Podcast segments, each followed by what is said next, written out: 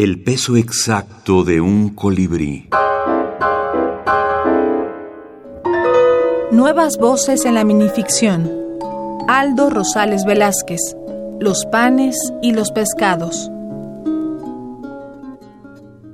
Ahora y en la hora. Los vecinos vienen, tocan y se van cuando abro la puerta y les contesto que es verdad. Pero me gusta, es agradable. Tenían años sin visitarnos. ¿Dónde está? me preguntan los que no me creen y atraviesan el umbral de la puerta y comienzan a llamarte a gritos. Por las escaleras solo baja una niñita traviesa a quien llaman Eco. Ellos parecen entender, mueven la cabeza y salen rápido. Eco regresa a su esquina de siempre. Le has castigado de por vida. Está indispuesta, les he dicho a quienes han pedido verte. Y los que se cuelan, que en realidad solo ha sido uno, se van deprisa cuando te ven. No hagas caso de sus caras ni de sus palabras. Ellos no entienden. Y no hace falta.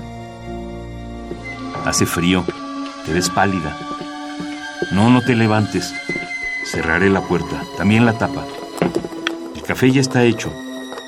Y como no hay nadie más que tú y yo, repite después de mí, ruega por ella, ruega, por, ella, ruega, por, ella, ruega por ella. Aldo Rosales Velázquez, Los panes y los pescados, México, Ediciones Periféricas 2018